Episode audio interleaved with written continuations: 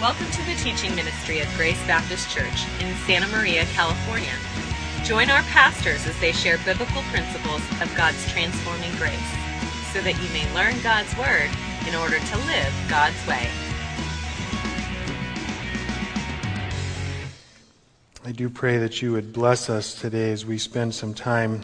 Won't be primarily looking at your word, but I pray that you would bless our minds and our souls in spite of us. And God, give us the grace that we need tonight to understand what you are saying. In Jesus' name we pray. Amen.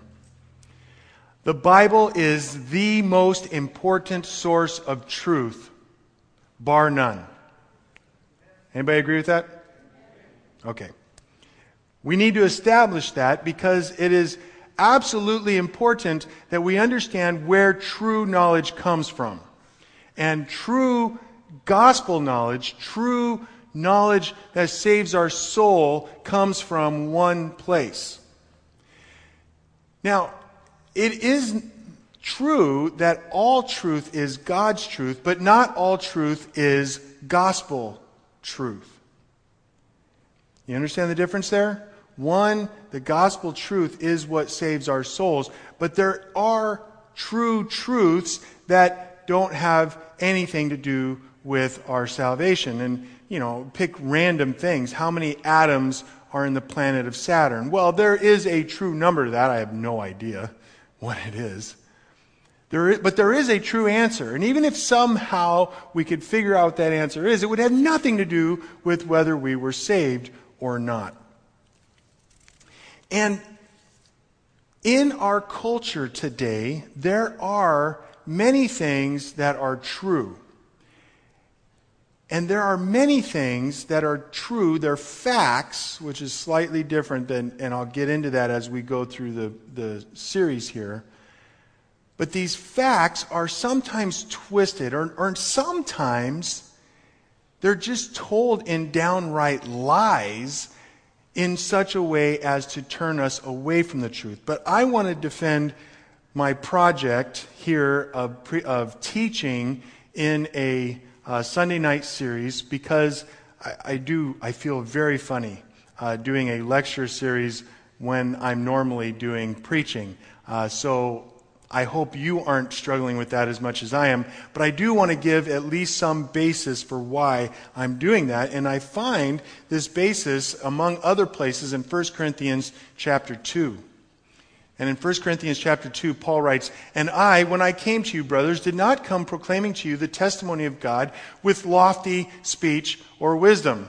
Sounds like I'm hurting my case here at the beginning, but we'll get to it. For I decided to know nothing among you except Jesus Christ and Him crucified. And I was with you in weakness and in fear and in much trembling. And my speech and my message were not in plausible words of wisdom, but in the demonstration of the Spirit and of power. We're going to get to that in just a second. And he did all this that your faith might not rest in the wisdom of men, but in the power of God. Now, what we get out of here is, first of all, Paul did not come across cocky. He wasn't John Wayne walking into the town with his philosophy six shooters ready to shoot everybody. But Paul came into town knowing as a man who knew the truth. And when he came into Corinth, he came in in the demonstration of the Spirit and of power. Now, if you look into this, this could be taken a couple of different ways. And actually, I think that there's two perfectly legitimate ways that Bible believing, Christ honoring people might take one and I take the other, and it's fine. And the first one of these, either Paul meant in the power of the Spirit when he did this. That's a, it's possible. The Greek conjunct, um, construction there. And he meant by this that miracles were done to prove his apostleship. Now, that's, that's completely legitimate. That is a very good possibility what Paul is getting at here because he even says later in the same book that all of the signs of an apostle miracles being one of them, were done among you with great fervency. And, and the point of this is so that you would know that I, Paul the Apostle, is, am an apostle and have legitimate reason for teaching you this. Or it could be taken right here that he meant that he came in power he uses this word power, and that miracles could still be involved in my understanding of this verse. But he also came demonstrating something else, something that he's calling in the Spirit. And because of the context, remember, meaning is always determined by the context, by what is around it. And if you, if you just take a verse and rip it from the text, you could say that this verse means whatever you want it to mean. But only if we look at it in the context do we get a real understanding. And in this context, the very next thing that Paul references is the wisdom of men. Now, the next two weeks, that's almost all that I'm going to be talking about is the quote unquote wisdom of men. And, and in both of these cases, we're going to see how foolish is the quote unquote wisdom of men. And I think it's at least possible that Paul is being used by the Spirit to destroy the world's systems of thought that hold people captive. And that's what he's talking about here in 1 Corinthians chapter 2. Some of you might think that's a little stretch, but given the problems that were going on in Corinth, I don't think it's a terrible stretch, but I, I really don't have time right now to defend it more, other than to give you two more verses. And the first one is in 2 Corinthians 10.5, where he says, We destroy arguments and every lofty opinion raised against the knowledge of God, and take every thought captive to obey Christ. Now notice what's going on here. He's destroying arguments and opinions that are raised against the knowledge of God. That's exactly what I want to do these next five weeks. I promise you're going to see this verse at least a couple of times. And he does that so that we can take every thought captive to obey Christ. And then he says in Colossians chapter 2 verse 8, he says, "See to it, pay attention Think about what's going on. See to it that no one takes you captive by philosophy and, and empty deceit, according to human tradition, according to the elemental spirits of the world. Gordon Fee, a respected commentator, uh, in writing about the first passage we looked at, 1 Corinthians 2, says that God is in the process of overturning world systems. And it should not surprise us one lick that one of the methods that God uses to overturn the world systems is the miraculous, is God uh, sending the Apostle Paul in power to go into a place to show, hey, I am the Apostle of God. You need to listen to what I say. And it should also not surprise us one lick that we have people who think about what the world is thinking about so that we can show them the falsity, so that we can show them the emptiness of what they're saying, so that they can then be more open to the truth. Okay, how you guys doing? Are you with me? Okay. Uh, please do ask me after the after our time. I will hang out there's, I'm only water skiing through this subject. I'm sure there'll be questions. Please do ask me uh, so that I can know your understanding. So, if what we are going to do over the next five or six weeks, depending on how long it takes us to cover some of the material, if what we're going to be doing is destroying these arguments, is overturning the vain, empty, worthless so called thoughts of the world, then what we're going to have to understand is some semi technical stuff.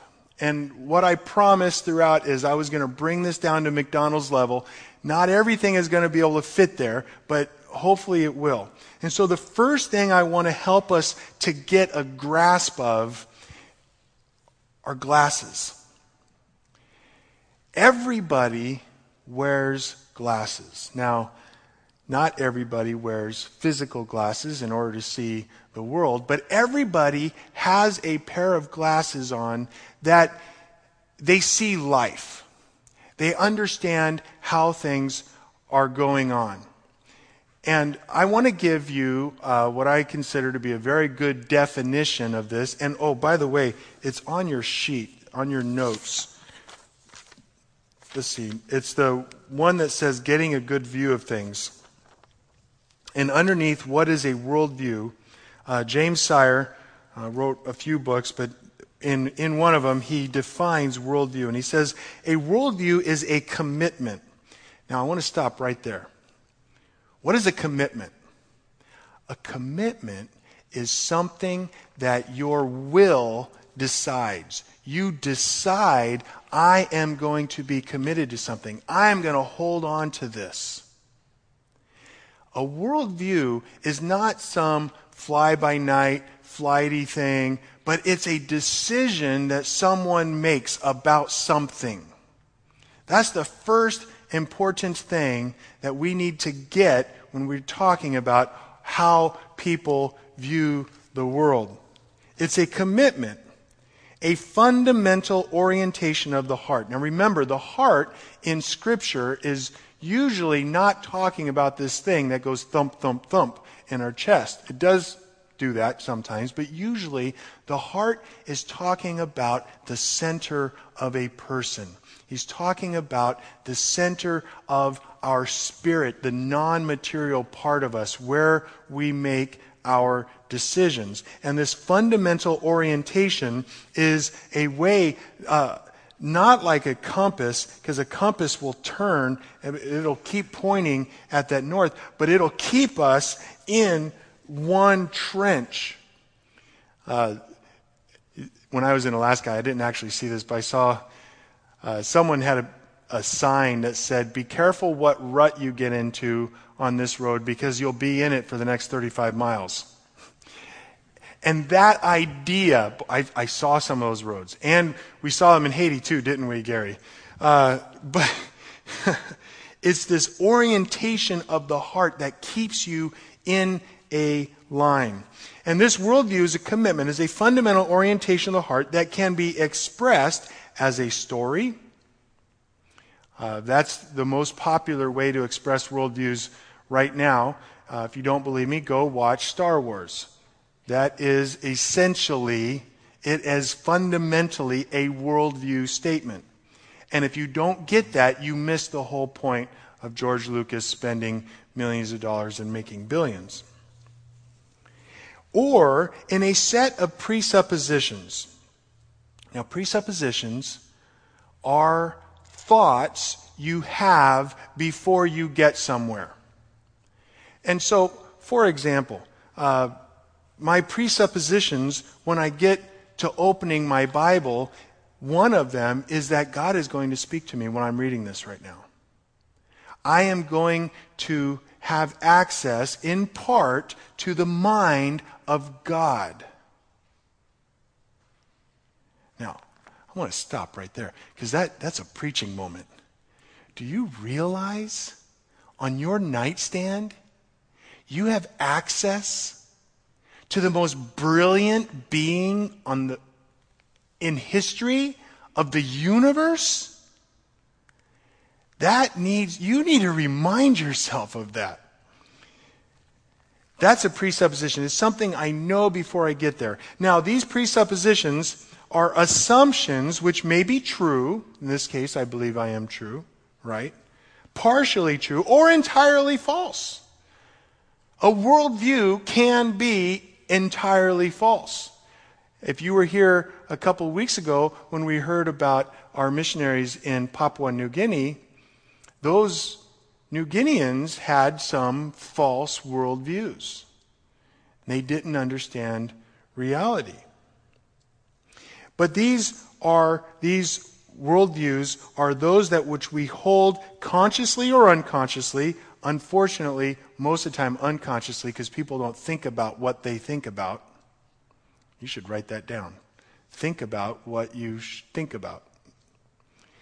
Consistently or inconsistently, in other words, somebody might take a little piece of this, a little piece of this, they throw it all together. They've got worldview stew. And these thoughts are about the basic constitution of reality and provides the foundation on which we live and move and have our being. Okay, so back to simple language. A worldview is the lenses through which you see all of life and all of the world. I want to give you a good example. I'm stealing this straight from uh, Pastor James. He's our youth pastor here. And he uh, teaches on all kinds of subjects. And one of the subjects uh, that he had someone come in one time, he wanted to talk to the high school students about fornication. And Pastor James politely explained to this person that fornication doesn't mean anything to them. That word, the word is something that they just, they've never heard it before. So if you're going to speak in Martian, you're going to have to be ready for them to look at you and go, huh? What are you talking about? But then, you get to the next step and you explain what, in fact, fornication is, and you explain how this is a bad thing. Now, this, is, this may shock many of you in this room. Most of them can't understand why you think it's a bad thing. It's not in their worldview. They haven't even come to the thought that it might be something that isn't good is totally alien to them. And so what we need to do is we need to begin at ground zero and begin to explain a proper view of human sexuality so that they can come to terms with what this means and why fornication as a whole is a bad thing. That is the power of a worldview. When we tell people that they shouldn't be taking the Lord's name in vain, they, they, they look at you like you're speaking Martian to them. You know, the, the big thing, I remember, I, I started coming to church as a late teenager. I remember the big thing was if you wore a hat to church, it was just as bad as swearing. Some of you remember those days. Well, when I started going to church, I had no concept. I always wear a hat. I still do, unless I'm in church. But why would wearing a hat in church be a bad thing? Totally, completely ununderstandable. I'm, I'm trying to explain by giving you some examples of how worldviews matter and why what we're talking about matters. Okay, we're going to keep throwing in some examples, but uh, just this is the setup. Now, what I want to do is I want to give you just a couple of hints about where we're going to go with this. We're going to talk about worldview. This is uh, the first concept. And we're going to talk primarily about three different worldviews. The first one we're going to talk about tonight is naturalism, and it is the pervasive Western worldview. It's everywhere. Naturalism is assumed. And by the end of tonight, Lord willing, uh, we'll find out how we in the church, unfortunately, have been blindsided by naturalism. Then we're going to talk about postmodernism. Now, this is a word I'm sure you've heard bounced around quite a bit, and to be honest, I haven't decided. I'm either going to do Christian theism, what we believe, next week, or postmodernism. I haven't decided which order I'm going to do next week. You'll find out. And then we're going to talk, we're going to spend at least two weeks, maybe three weeks, talking about ethics. How do you make decisions about right and wrong? So that's where we're going. So let's look first. We're still in these notes, and no, I didn't leave you any place to write notes. I'm sorry, but that's where we're at. And I want to go over seven questions. In fact, the exact same questions I had on your survey. Hopefully, you filled this out, please do fill this out and put it in the box or bring it back during the week. I'm going to need to turn this in for school. so I want to look at these seven questions and I want to give you the answer to these seven questions that a naturalist would give. Now, I have to back up just for a second. What on earth is a naturalist? How many of you guys have ever heard of Stephen Hawking? How many of you heard of Carl Sagan? Carl Sagan is the epitome of a naturalist. He is the one who, in the beginning of his uh, famous show, uh, in some ways, brilliant show, uh, Cosmos, said, The cosmos is all there is, all there ever was, and all there ever will be. That is one sentence, a complete description of naturalism. The cosmos, they don't like to use the word universe anymore, and they definitely don't like to use the word creation. Uh, the cosmos is everything that is, everything that was, and everything that will be. That, if you believe that, then that is the essence, the, the very core of what it means to be a naturalist. Okay, so with that, what I want to do is I want to answer these questions and kind of help you begin to understand the importance of these questions that we'll be spending several weeks in. First one, what is prime reality? What is the really real? Oh, and another note, I am most of the quotes are coming from this book. James Sire, this is the fourth edition, and I just got it in the mail yesterday. Woohoo! Uh, I, I, had my uh, second edition for years, and anyways, uh, I'm, I'm taking my definitions, the answers to these questions directly from this book. If you want to know a good book that will help you understand what do people think, it's called The Universe Next Door by James Sire.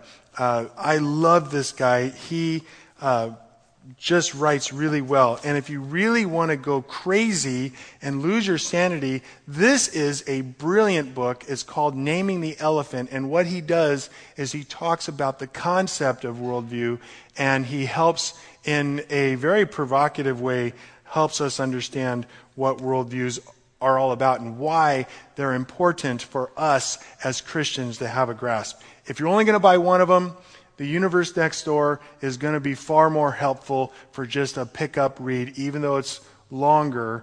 Uh, the, the naming the elephant is a, is a step above in reading difficulty. So, what is prime reality? What is really real? The naturalist is going to say matter exists eternally and is all there is. God does not exist. Again, that's a quote from Sire. The naturalist is going to say that matter and energy is it, is everything. Matter and energy, there's nothing else. Now, I'm, I'm going to resist temptations to attack this worldview because I'm, I'm going to be doing that next week, but there are going to be times that I just can't resist. And this is one of them. If matter and energy are all that exist, just on a scientific point of view, that's absurd. I mean, that's ridiculous. And I'll give you the prime example of why it's so ridiculous to hold that view nowadays. There is something in every single cell. You have approximately one trillion cells in your body. And in every single one of these cells, you have matter and energy at work. It is just the way the material universe is working. But in the very center of each one of these trillion cells which compose your body is a nucleus. And inside this nucleus is something called DNA, deoxyribonucleic acid. Um, and this deoxyribonucleic acid is uh, what gives the cell the ability, it gives it the knowledge, the wait for it, information to replicate, to grow, to become whatever part of the body it's designed. That's a Christian theist saying it, not a naturalist saying it, is designed to become. And this is one of the things we're studying in, in our doctoral program. So I'm sorry if I get a little boring here. Just hang with me. And that is this. Uh, recently, microbiologists have been studying the DNA, and for the last approximately 60 years, they understood the DNA as a string of instructions. And if you were able to cut little pieces of strings out, you would get, uh, I won't go in that much detail. Ultimately, what you would get are these proteins, and these proteins create the cells which then replicate. And so they, they just kind of thought of it as a here's an instruction, there's an instruction, there's an instruction, and here it goes. Well, what they've discovered in the last 10 years or so is that there's all of this uh, strange things that are happening in the DNA. In other words, we'll get an amino acid from a codon here, a part of the DNA, and then they'll skip two or three or four or five codons that would have made these amino acids, which would have made the proteins, which would have made the cells. Well, but they're, they're supposed to be in order. And how do they know which to skip? And, and oh my goodness, how is it that it gets it right a trillion times in your body? And not only that, but how is it that the cell that's in your fingernail that has the exact same DNA as the cell that's in your brain no, in this case, it's making a fingernail cell, and in this case, it's making a brain cell. Because the same DNA is everywhere in your body. The answer is information. The answer is that, as we believe, there is a designer who designed this process who made matter and who made energy, and these two are the fundamental building blocks of the natural world. But in life, in every single cell, every single living cell, there's information. Now, we're also going to say, as Christian theists, we're also going to say there's spirit.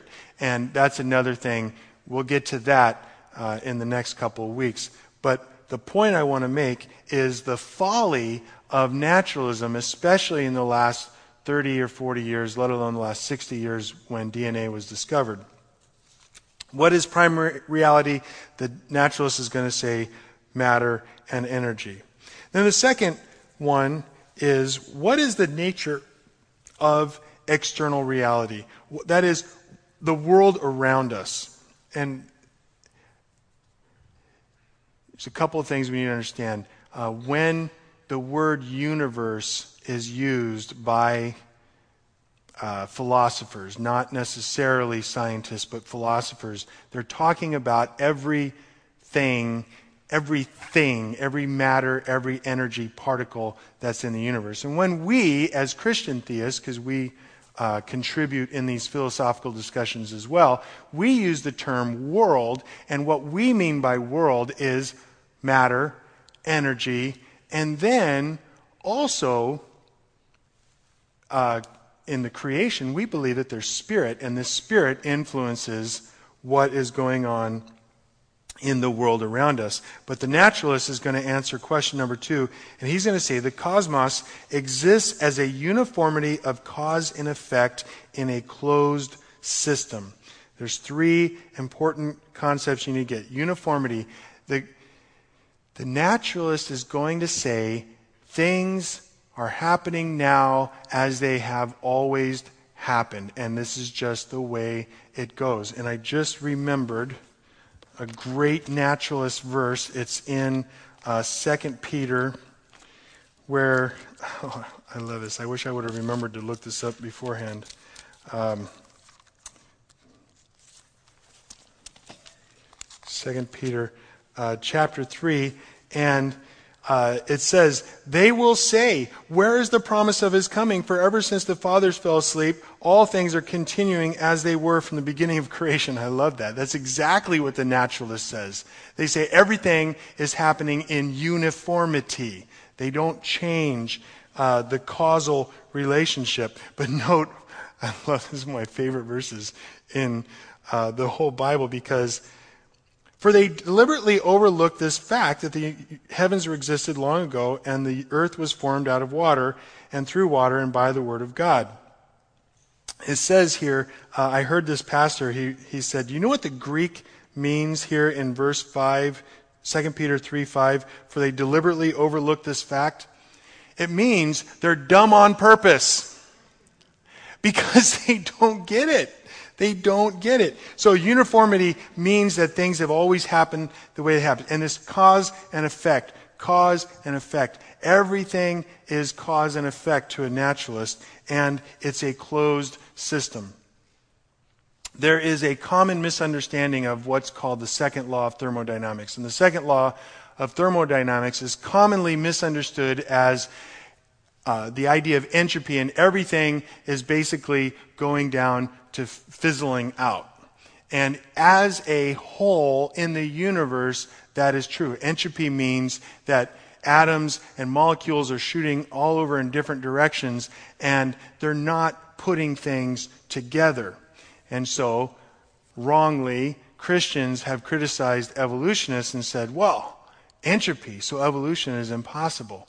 Well, the idea of evolution, and evolution is, is, is the primary belief system of the naturalist, is what the evolutionist is going to turn around and say is no, that is in a closed system where there is no outside energy. What is the source of energy to a naturalist for the earth? Someone tell me. The sun. Someone back there said it. It's the sun.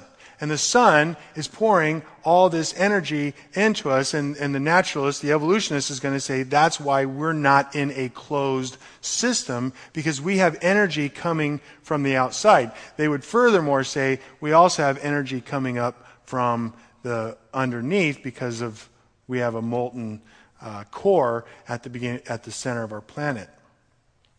But the naturalist wants to say that in the universe, the universe as a whole is a closed system. And specifically, what they mean by that is there is no God. Do you get that? There is no spiritual reality. I don't have time to go into the many problems that are going on in that because the next question, number three, is even more important on our daily life, and that is what is a human being? A human being, according to the naturalists, are complex machines. Personality is an interrelation of chemical and physical properties we do not yet fully understand. The naturalist is going to say that you don't make any free decisions. Man, I would love to spend a whole lot more time on this because what, go back to this cause and effect thing. The cause and effect happening inside your brain is merely, is only, there's nothing else involved inside your brain other than chemicals and electronics bouncing each other back around. And so whatever happens is, is just the way it is. So you have no choice. Can you just think of 20 problems with that off the top of your head? The, the first one is okay, if there is if that's all that's going on inside of our head, then why do we have prisons? Because those people had no choice but to make the decision that they made. I mean, just right off the top.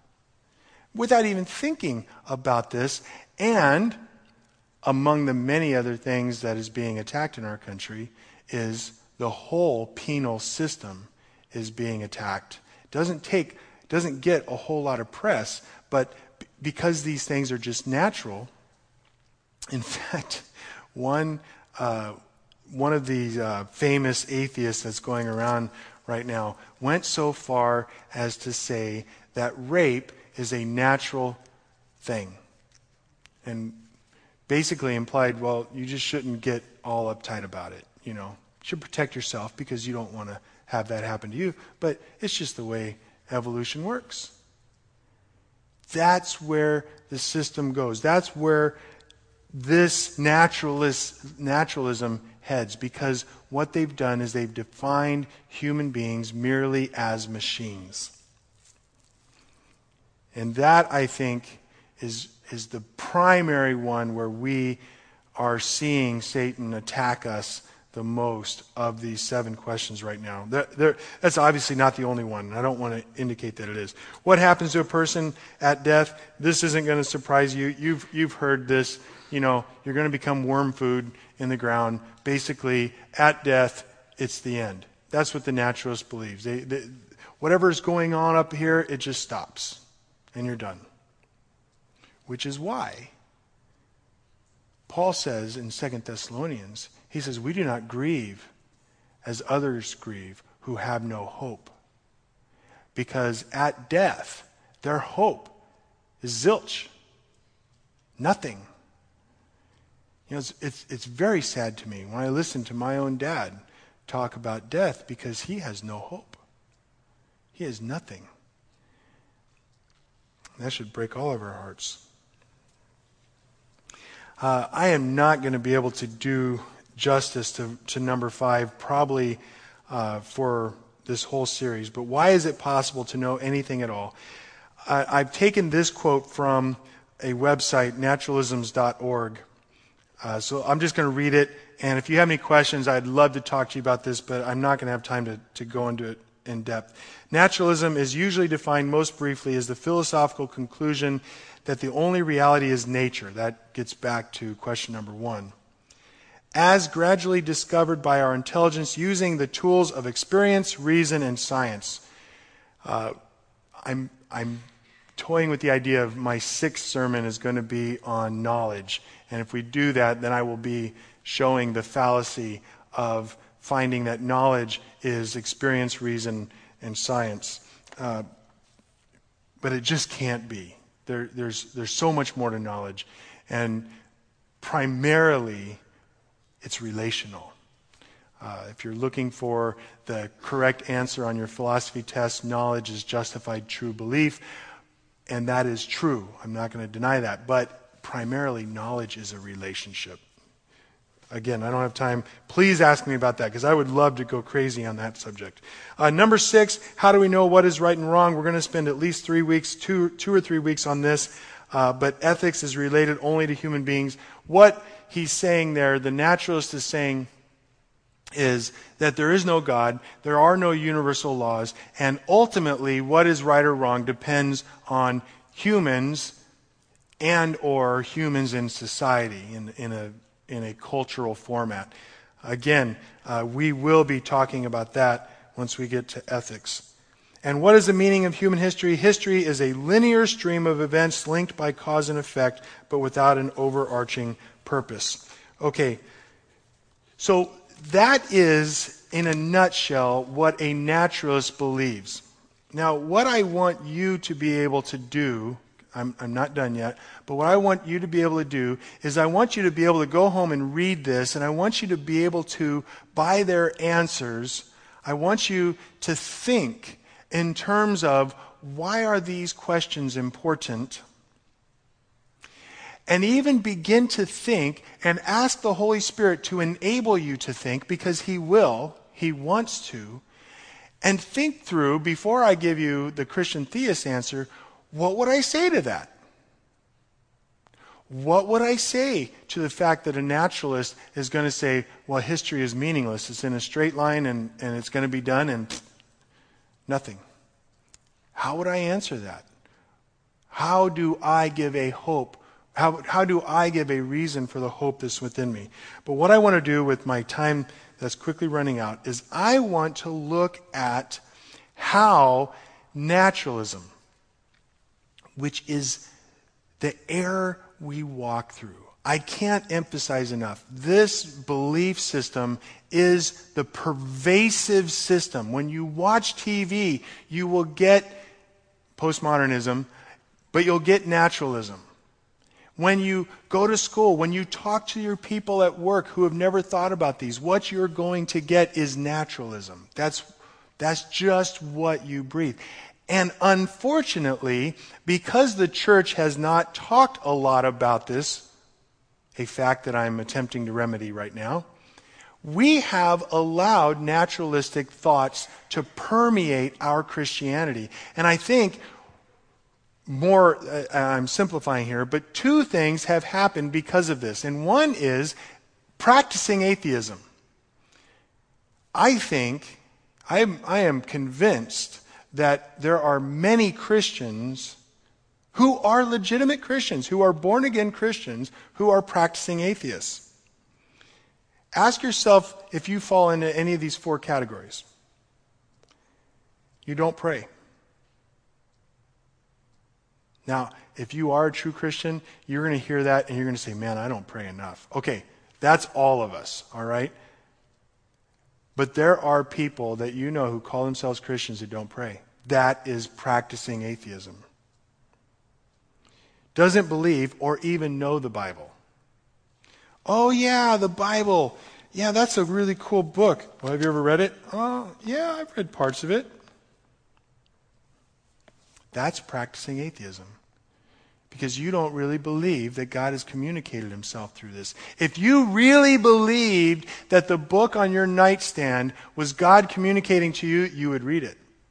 Now, that's not a guilt trip, okay, guys? I'm not putting a guilt trip on you. I, am going to give you the solution in just a minute. Trying to outline the problem right now. A practicing atheist doesn't use the word fellowship. This is one of my soapboxes. You guys heard me say this enough. Fellowship is not talking about football, right? Do you guys know that? Because if I, if I don't have this group of the church knowing with the bottom of their heart that fellowship is not talking about football scores, then I've, I've lost. Fellowship is sharpening each other. Fellowship is getting into each other's face and saying, How is your relationship with your wife? Where are you struggling with your kids right now? And listening to the answer. Practical atheism is a person who doesn't give money, let alone the self, to anyone or anything without a payoff. Now, I threw out this word probably a month ago, this phrase, moralistic therapeutic deism, and I explained it to you. If you want to know more about that, I'd love to talk to you about it. But moralistic therapeutic deism is a person who prays, a deist is a person who prays only when they're in trouble. Man, that was me for the first 18 years of my life. And then I finally realized, I remember praying, God, I want to have a relationship with you. I don't want to just call it you, on you when I'm in trouble. A deist is one who reads the Bible like taking a pill. Okay, Pastor Greg says I got to read this. Okay, so let's open up to First Chronicles. Don't read your Bible like taking a pill. If all you can do is read a little bit and enjoy it, start there. Oh, the deist, actually, I, I, I got ahead of myself. Thinks fellowship is talking about football or talking about men talking about football. Ladies, you're not off the hook. The guys may be in the other room talking about football, but you're in this room talking about the guys talking about football. That's not fellowship. A, a moralistic therapeutic deist is someone who serves because a sufficient guilt trip was used. Don't go to the next slide yet. I want you to have a sense of the weight of this problem. The problem is that it infects every single one of us. The problem is that naturalism, because it's in the air we breathe, because it's in the ocean that we swim through like fish, it infects us and it becomes a cancer. And if we're not paying attention to it, it will take over. Oh my goodness! What do I do? What do I do? Well, one thing that you can do is get informed. Find out what are the worldviews that I hear. Read books like The Universe Next Door. So when you're watching television or when you're talking to your coworker, you can understand what's behind what they're saying. And little red flags will be going off inside your brain saying, "Ah, wait, hold. You can't say that." And then you'll be able to point out the fallacy in their thinking. My goodness, my friends, this is what God wants to do. You are His soldiers. He will enable you to do this. I promise. If He can take someone as dense as my Father's Son, He can use anybody. But that's not the whole solution. This, this is the good part. That was, that was the bad news, right? Now we get to the good news. What's the solution? This is the solution. Next one. I love this. Rehearse the gospel. Retell the gospel. Recite the good news. Repeat the gospel. Reiterate the good news. Preach the good news to yourself. Pastor Benji was able to come to Grace because I said he could, because he reads the same books that I do. Jerry Bridges, John Piper. Actually, the real reason why Pastor Benji was able to come is because he's wise enough to know that the best book in the Bible is 2 Corinthians. So I'm just saying. Uh, this, this is the solution. The solution is exactly what we heard this morning. When you are reiterating, I had to look up in a thesaurus some more. When you're reiterating the good news of Jesus Christ to yourself, you're hearing this. You are going to be able to hear when the world lies. And even if you don't have all the knowledge, you're going to know what's wrong with it. And then you start giving yourself some of this knowledge, and the grace of God working in you and through you is going to make you able to combat the lies of Satan. Come back. Tell your friends to come back. It's only going to get more interesting. I had to really kind of compress everything, and I still took longer than I should have uh, because I had other things going on. But come back. We are going to have a lot of fun doing this. And please, please, please, please, please send me emails. Ask me questions. It, it will influence what I talk about because if I don't know what is important to you, I won't know how to address it. But right now, let's talk to our Father. Because, Father, you are the great God who is above and beyond all human so called wisdom and knowledge. Lord, you have used us to be the people who will speak the good news of Jesus Christ in clear and relevant ways so that people will understand. And because they understand, they will have the opportunity, by the grace of God, to receive that grace and become uh, like us, ones who serve the Creator of the universe. Bless us, Jesus, and help us to be a blessing. Is that today's message empowers you, by God's grace, to live God's way. For more information, visit us online at gracebap.net.